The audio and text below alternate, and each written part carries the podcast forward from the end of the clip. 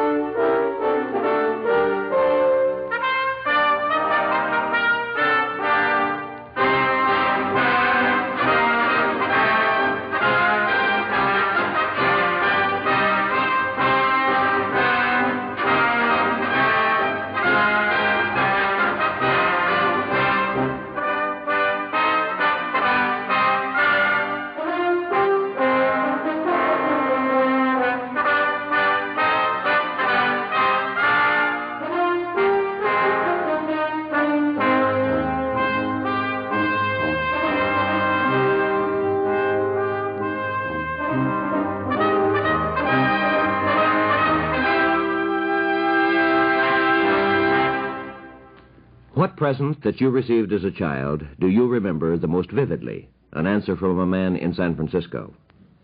Oh golly, that's uh, that's difficult to say. I do remember a, uh, a present I got one year when I was about uh, five years old. It was a uh, sort of mechanical horse. It was called a Cal's Colt, and I, I enjoyed it very much, and I liked it. But one day I got rather ambitious and uh, took the uh, the screws off and took the thing apart and threw them over the fence, and that was the last I had of that toy. But uh, uh, I regretted it, but it was too late then. I recall that one. And we're sure there will be many other small boys who take apart their Christmas toys this year and live to regret it.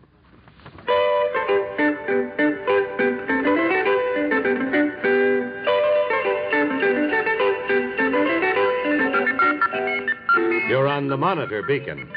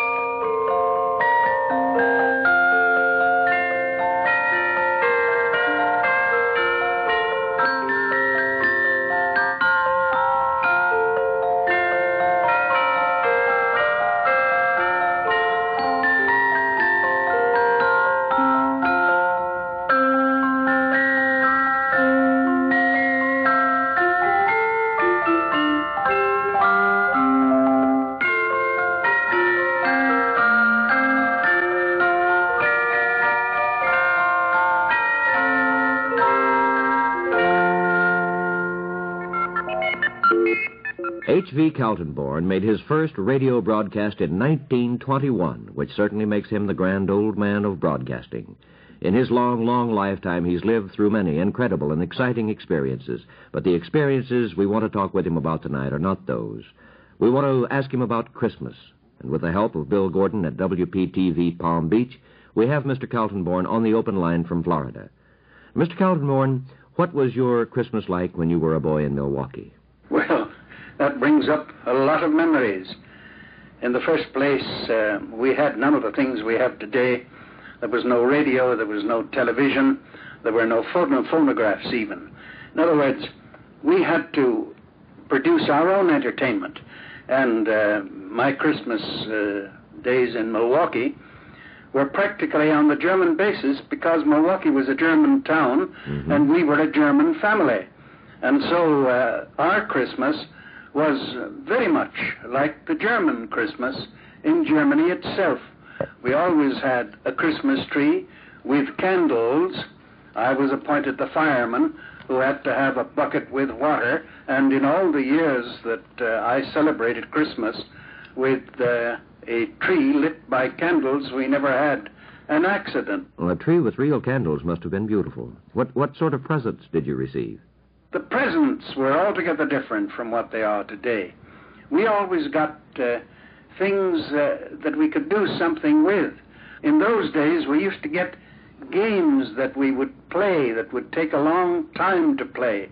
For example, uh, uh, we had such games as Fish Pond, where there were fish sticking out of uh, a board, and you had a pole with a little hook, and you tried to hook the fish, and it took a lot of time and a lot of patience. Uh, was a great game in those days for children. Presents were modest. I don't uh, remember getting anything that was more important than a new sled or uh, a new pair of skates. And of course, uh, the winters in Milwaukee were rather severe, so we were able to do a good deal of skating and a good deal of sleigh riding. And that was uh, our great winter joy. Mm, A perfect place, it sounds, for children to grow up. What kind of music did you have in your home at Christmas? Of the Christmas carols that we sing are German in origin. And we always uh, sang those. In fact, that was part of the Christmas Day ceremony.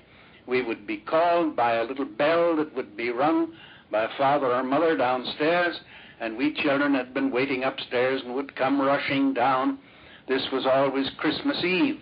And uh, then we were supposed to line up and sing two or three songs before we were permitted to go to our particular table where our particular presents were uh, stored up. And what was your most memorable present? I remember one present that appealed to me uh, very much. I got it, I think, when I was four years old, and that was a savings bank for pennies. Pennies had real value in those days, and uh, this was a little iron bank with a monkey who removed his cap and bowed, and at the same time in his left hand he had a plate, and you'd put a penny on the plate, and as he bowed forward with his cap, the penny would drop into the bank and be mine forevermore. so I would, of course, always go around to everybody and give them a chance to put in a penny, which they did. I wonder whether children today would appreciate a penny bank. They'd probably much rather have a dime bank or a quarter bank. But at any rate, any other thoughts about Christmas you'd like to share with us, Mr. Kaltenborn? Christmas was more simple. I think it was more genuinely devoted to uh, the Christmas spirit than perhaps it is today, where a good deal of commercialism has managed to come into it. And may I, in closing, wish Frank McGee and his associates up there at NBC, uh, with whom I've worked for so many years, I'd like to wish them all a very Merry Christmas. Thank you, Mr. Kaltenborn. We appreciate your Christmas greetings. And we hope there in Florida, though you won't have a white Christmas, that you will have a very merry one. Thank you again, sir. A pause now for a message from one of our sponsors. And now, noted Washington columnist Drew Pearson with an important message. I have reported danger signals from various parts of the country of cold's contagion and increasing absenteeism from work and school. In my business, I can't afford colds or absenteeism. No matter what happens, I have to meet a deadline every day. Now, infectious germs in your mouth and throat increase a cold's discomfort, can make the cold drag on.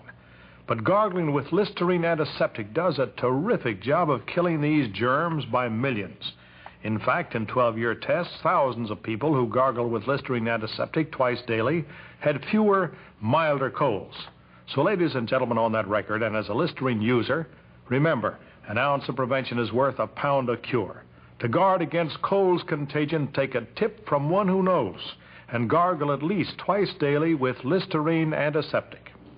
The other day, with Christmas near, one of my associates here at Monitor heard his seven year old son ask his mother, Why won't Daddy be home on Christmas Eve like other daddies? Well, the mother sought an answer which would satisfy a seven year old boy, and so did the father, who overheard the conversation, and he tried to explain. Son, he said, you see that Christmas tree with all the lights shining, making the room bright for Christmas? Well, those lights will still be shining on Christmas Eve. I won't be here then, but the lights will still work, won't they? And the youngster said yes, but the father continued, Those lights will shine Christmas Eve because hundreds of men and women will be working at power plants and substations to make sure the electricity that makes them glow gets to our house. And then on Christmas morning, there'll be milk at the door. A man will have to get that milk ready, and he'll be up most of the night. Chances are that he's a daddy, too. And the father continued, When I finish my work at Monitor on Christmas Eve, and you're sound asleep, I hope, I'll come home on a train. Well, that train needs an engineer and a fireman and a conductor and a brakeman and all the switchmen and inspectors who have to be there to see there are no accidents. Hundreds of pilots will be flying planes with their co-pilots, stewardesses, engineers, and navigators. Soldiers will continue to guard our frontiers. The police go on patrolling in cities and towns and in the country. Doctors and nurses will be working because people do get sick at Christmas just like other days, and the firemen will be on alert as usual. And someone has to prepare food for all those people who will be working. Well, like the people who get the milk ready, and the railroad engineers, and the firemen, the policemen, the soldiers, the doctors, and all the others, we're used to it. Here's an example. It's almost uh, 10 o'clock New York time, Christmas Eve. Let's hear from some of the dozens of NBC newsmen stationed around the globe. This is Frank Bourgholtzer in Moscow, the Soviet Union, wishing everyone out there a wonderful Christmas. In Moscow, it's about 10 minutes to 6 in the morning. This is Lee Hall, NBC News, Brazil, wishing you a Merry Christmas from Rio de Janeiro. It's about 9 o'clock here on Christmas Eve, and as we say it here, Feliz Natal. This is Cecil Brown in Tokyo. Merry Christmas to all, and we certainly can say that. For here in Japan, it is 10 minutes to 11 on Christmas morning. This is John Rich, NBC News, Paris. A Merry Christmas from the Champs Elysees, where it's already almost 4 o'clock on Christmas morning. This is Kenneth Bernstein, NBC News, Buenos Aires, where it's midsummer and Christmas is only a quarter of an hour away. Feliz Navidad. Merry Christmas. Thank you, and Merry Christmas to all of you. You know, you never would have heard all this if it were not for the engineers, the producers, the announcers and writers, and the newsmen here at Monitor, and along the line in our NBC radio affiliates. So a special Merry Christmas to everyone who has to work on Christmas Eve, and a very special Merry Christmas to all of you whose daddies and mommies are out working now, uh, helping to keep things going.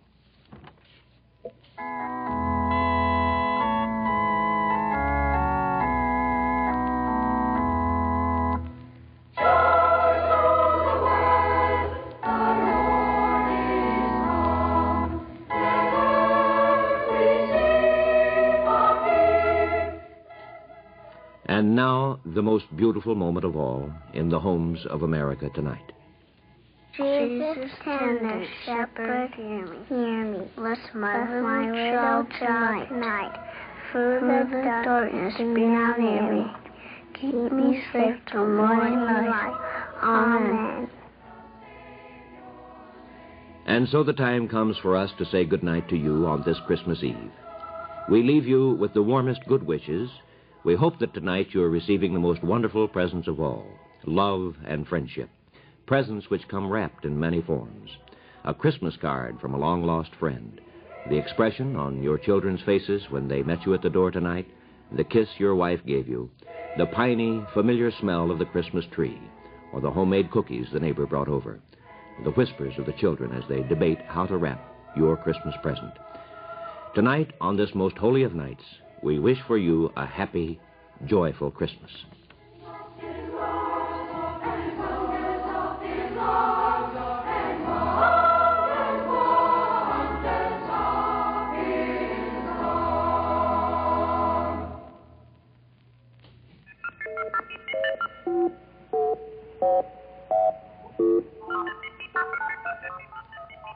This is Monitor. Save big on brunch for mom, all in the Kroger app.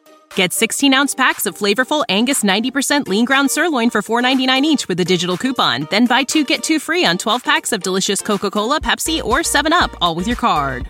Shop these deals at your local Kroger today or tap the screen now to download the Kroger app to save big today. Kroger, fresh for everyone. Prices and product availability subject to change. Restrictions apply. See site for details.